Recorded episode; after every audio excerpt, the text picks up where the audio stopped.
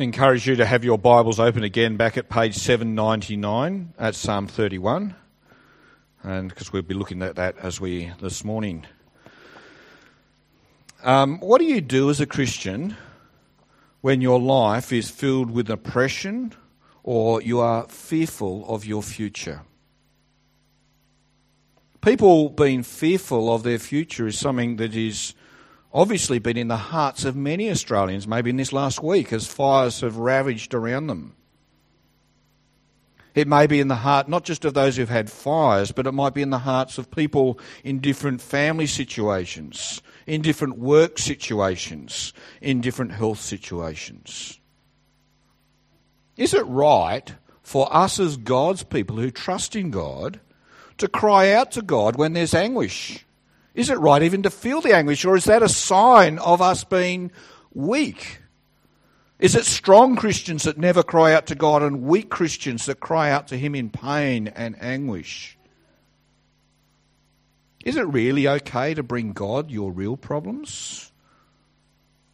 Subtly, we don't always think it is. When we gather as God's people, we'll often leave our real problems in the car before coming into church, won't we? Not the children, I mean. There's no children in the car.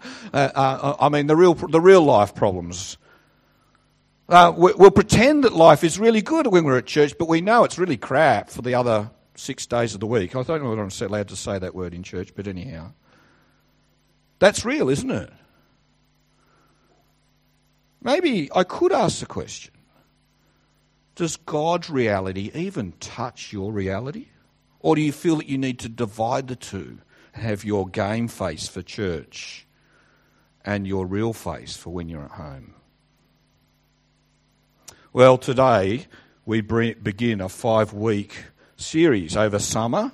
Um, hopefully, it's only five. No, no, I quite like the summer.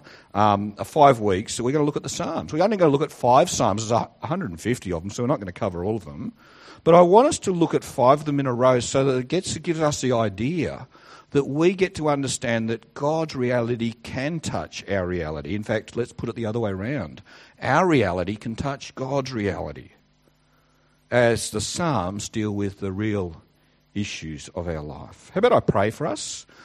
How about I pray? Lord God, we pray that your word will speak to our hearts this morning. Those distractions of life, those real worries, Lord, help us to see how your word speaks into them. Uh, we pray that as your people, we will have a real relationship with you, not a cultural one, and not a habitual one, but a real one. And we ask this, Lord, in your precious name. Amen. Well, before we look at specifically at any one psalm, which will be th- Psalm 31 a little later on, I want us to give a, an overview of all of the psalms. Well, not really. What is the book of Psalms all about? Uh, the Hebrew word for it is a book of praises. The praises. It's a, it's a book of praise. We often refer to it just as Psalms, and if we're very clever, we feel that we know that Psalms is songs but it's actually praises. Now, we need to be really careful here because sometimes we use the terminology of praising God to refer to we can praise God because we've got a smile on our face and a warm, fuzzy feeling in our gut somewhere. But the Psalms are more than just saying to God, My life is going well and I feel great. Praising is more than saying, My life is going well and I feel great. In fact, two thirds of the Psalms are Psalms of lament. And we'll talk about those in a moment. As we look at the whole book of Psalms, uh, we see that it's a voice, a human voice, crying out to God. Uh, we talk about the Bible being the Word of God, and it is all the way from beginning to end. And yet, the Psalms is a book where it's humans crying out to God first and foremost. But do you know what? It's the most quoted New, uh, Old Testament book in the New Testament. So in the New Testament, it's quoted more than any other book. And Jesus quotes Psalms more than any other book. It's not just people crying out to God, it is God's word to us. It, it's God's word to us that reflects the experiences of people speaking to God from their hearts. And in many of the Psalms, there's really raw emotion as people speak out to God. Uh, we don't always know the context of the person who has written the psalm.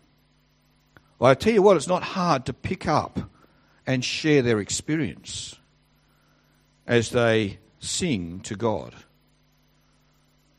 How are they communicated to us? These are songs. These are poetry set to music. And at the very top of the Psalm 31, in fact, most of them, they have information about who it's for, or maybe information about what music, to, what uh, musical instrument to use. Um, it's for the Psalm 31 is for the director of music. It's a psalm of David or a psalm for David. These are songs written in many different situations. Some are written in times of great loneliness. Some are written when the psalmist is sick or maybe close to death. Some are written uh, after loss or injury. Some are written after being rescued from great danger. Some are written on the way to the battlefield, and some are written on the way home from the battlefield.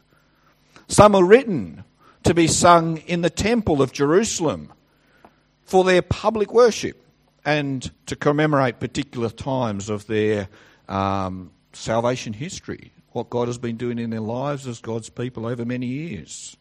And some are written for when the new king is installed on the throne in Israel. Lots of different situations. That's not the exhaustive list of those situations, but that's where the songs have been written from. And they are a songbook, but yet the danger is that we can refer, think the Psalms is simply like all the songbooks we have at church, where everything's arranged in alphabetical order. The Psalms, the book of Psalms, is five books. And those five books are not five separate books, they are five books that work together to make one book. They have a flow, they have order, they have detail. I'm not going to go into that now. That's later and greater depth than we've got time for this morning. But it's not a random collection, it has purpose. Before we look at Psalm 31 in particular, let me just take us back to that whole idea that two thirds of the Psalms, this book of praise, two thirds of the Psalms are actually Psalms of lament, crying out to God in great sadness. Uh, the Psalms of lament are actually almost like protesting to God that things are not good.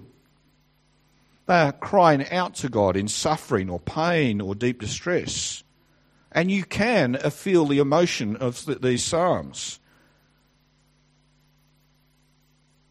When life has become unbearable, when life is painful, when life is beyond our understanding, the Psalms of Lament are the psalmists throwing it all up before God, crying out to Him. You can hear the weeping in different situations. You can hear them wondering, what is happening? Why is it happening? And you can hear them waiting, God, we want you to do something. I want you to do something. Weeping, wondering, waiting.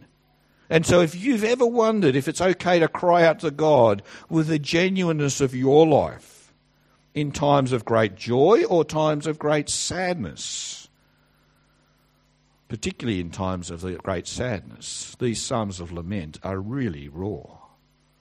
They are very confronting, some of them. But they're all addressed to God. They are God's people crying out to God in the midst of very tough times. And it's a book of praise. For God is praised in the midst of deep sadness. That's why they're real. That's why they are the book that we should be reading, along with everything else in God's Word. But they speak to us, they speak to where we're at and how we live as real people in a broken world who follow, real people who follow God. Which brings us to Psalm, 7, uh, Psalm 30, 31, sorry, page 799. It is a psalm written by an individual that is filled with lament. One person crying out to God. Unfortunately, we don't know exactly why they're crying out to God. We can speculate, and people certainly have, because speculation is always good for academics. But here, King David, it's written by King David or for King David, it could be either one of those two. But here, we can still work out what King David is saying. It's a psalm that cries out to God for deliverance. We could well assume that King David um, was he cries out to God in his great distress and cries out to God in his for deliverance, we can assume that he knows God. Twice in this psalm, from verses 1 through to verse 8, and then from verse 9 to verse 24, we can see him move from a place of great anguish to a place of great assurance. Verse 8, You set my feet in a spacious place. That's a good picture a place where things are not as confined and cramped in attacking him. Or a little later on in the in verse 24 and actually from verse 21 onwards he can praise God. So David can David as he sings sings about the change that's happening in his life from a place of anguish to a place of assurance, but don't assume that that means all the tough things have gone away. It could be one thing that he's singing about twice and giving us more detail the second time, or it could actually be two situations in his life he's reflecting on of how God, knowing God, has been good for him to move from anguish to assurance. Uh, I'm not going to work through Psalm 31 verse by verse, but I do want to ask three questions of the psalm that will help us understand how we can eh, how it can impact us today. The first question is this what is it the psalmist knows about God? He knows that it's safe to cry out to God, for he does so. He knows that it's right to seek his refuge in God. And the reason he knows that it's safe to cry out to God and it's right to seek refuge in God is that he knows God. How does he know him? Verse 2. He describes God as his rock, unmovable, unshakable. He describes God in verse 2 as his strong fortress. No one can threaten. Verse 3 because God is his rock and his strong fortress, he wants God to be the one who guides him. He doesn't know what's happening. He doesn't know what to be doing. He wants God to guide him and lead him. He's faced with overwhelming odds. He seeks his refuge in God. He knows God. Verse 16. He knows that God is a God of unfailing love. And in verse 17, he knows that God is the God to whom everyone must give account. David doesn't need to seek his own solutions. God will bring about his justice. God is good at doing that. Verse 19 David knows that God is bigger than what he can see at the moment. And God's plans for his life are going to be better one day. He says, not just in the here and now, but he says in verse 19, How abundant are the good things that you have stored up for those who fear you. It could be looking forward to eternity, to being with God in heaven. It could just be looking forward to the end of the current problem with a life on earth. But he knows that God is filled, has stored up good things for those who fear him.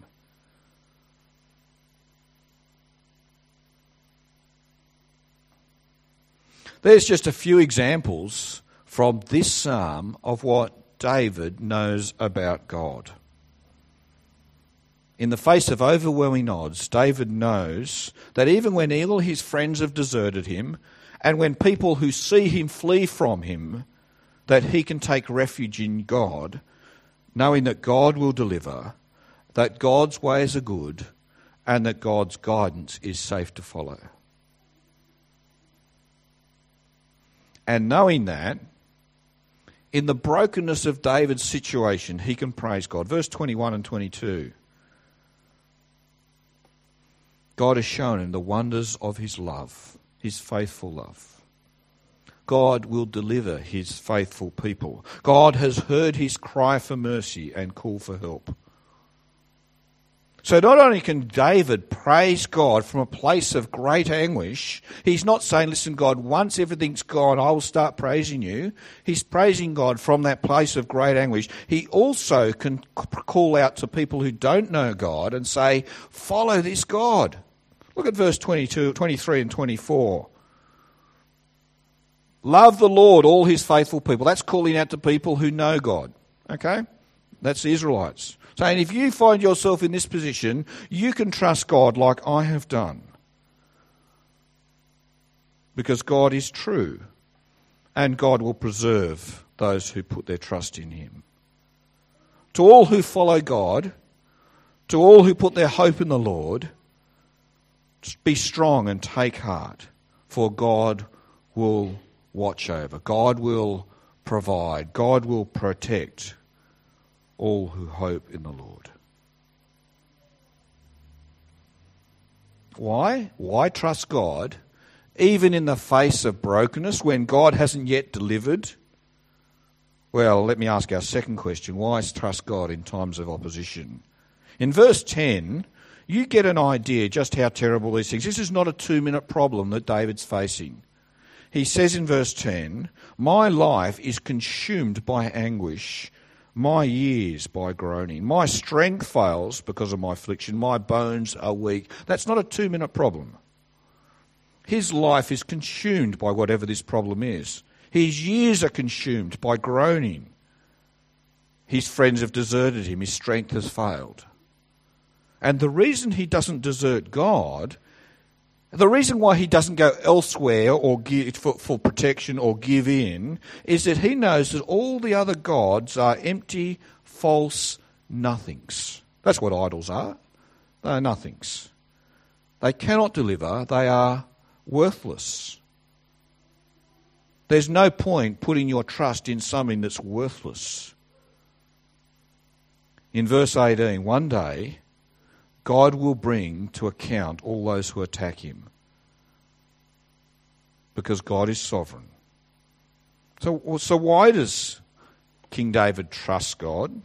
Well, not only, what he, not only what he knows about God is important, but also he knows that there's nothing and no, nothing else worth trusting, and no one else, else worth trusting, for God is sovereign.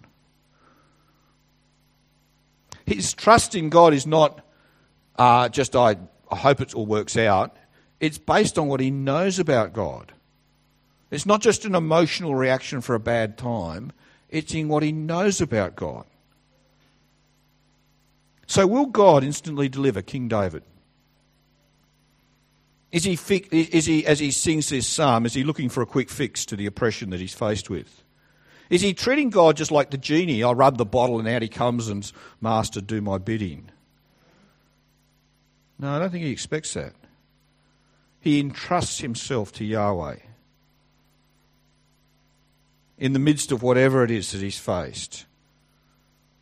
He hands himself over to God who is loving, even when harsh things continue to happen. Verse 15, he describes himself like shattered pottery. People attacking, they conspire to take my life. Verse 12 and 13, that is.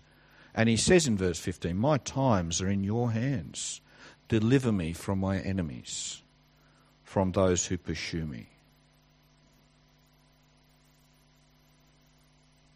What does a passage like this, a psalm like this, a song like this have to do for us today? Let me ask a question. Do you know God like this? Do you know God like the, the, in the way that King David knew God? David's trust in Yahweh comes from his knowledge of who he is. Do you know him like David knows him? I know you're not the king of Israel, and literally no one has, at least as far as I know, no one has put your place under siege with an army, if that's the context. But how are you preparing your heart and your mind so that when you are faced with this sort of opposition, you know the one that you can turn to. It is dangerous for us to ask this question because we can know about God but not really know Him. We can have the answers. Do you know His faithfulness? Do you know His trustworthiness? Is He your rock and is He your refuge? I find it easy to say, yes, of course He is. But worthwhile just analysing whether that really is the way that we know God. You see, life for life as God's people is not a bed of roses, is it? One day you're going to be feeling overwhelmed if it's not already today. When you're not happy with life, when you're not coping with life, when your strength has failed you and the power within you to overcome is gone. When you don't have the answers, King David can cry out to God, seek God, trust Him, serve Him. And King David moves from a place of great anguish to a place of great assurance because he does that. He knows who's in control. Be strong and take heart, all you who in your frailty have put your hope in the Lord. Rejoice in the good things that God has prepared for those who put their hope in Him, and call on others to do likewise.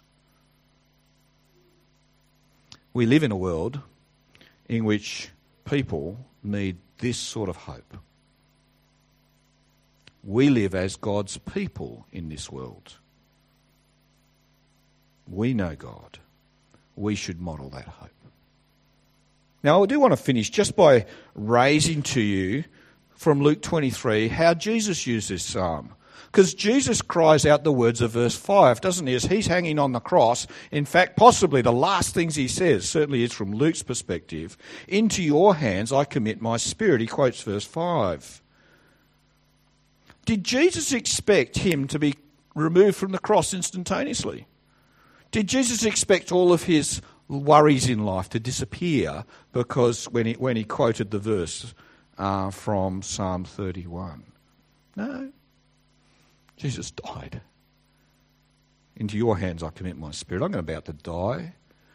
I'm still doing my Father's work. I know my Father. I can trust him. Great opposition. Opposition didn't go away. He didn't expect immediate deliverance. There was not relief, immediate relief from those who opposed him. But he knew God's good plans. And he probably quoted it. It was a song. I don't think he actually sung it. He probably cried it out. This line from this psalm. You see, that's how Jesus used the psalm. He knew his Father he knew he could trust him. How about I pray?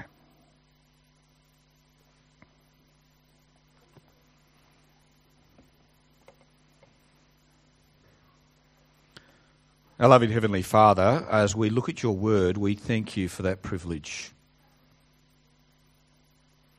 Uh, we pray that just looking at the Bible each week in Bible studies and Bible readings and sermons and that sort of stuff, we pray that it won't just increase knowledge.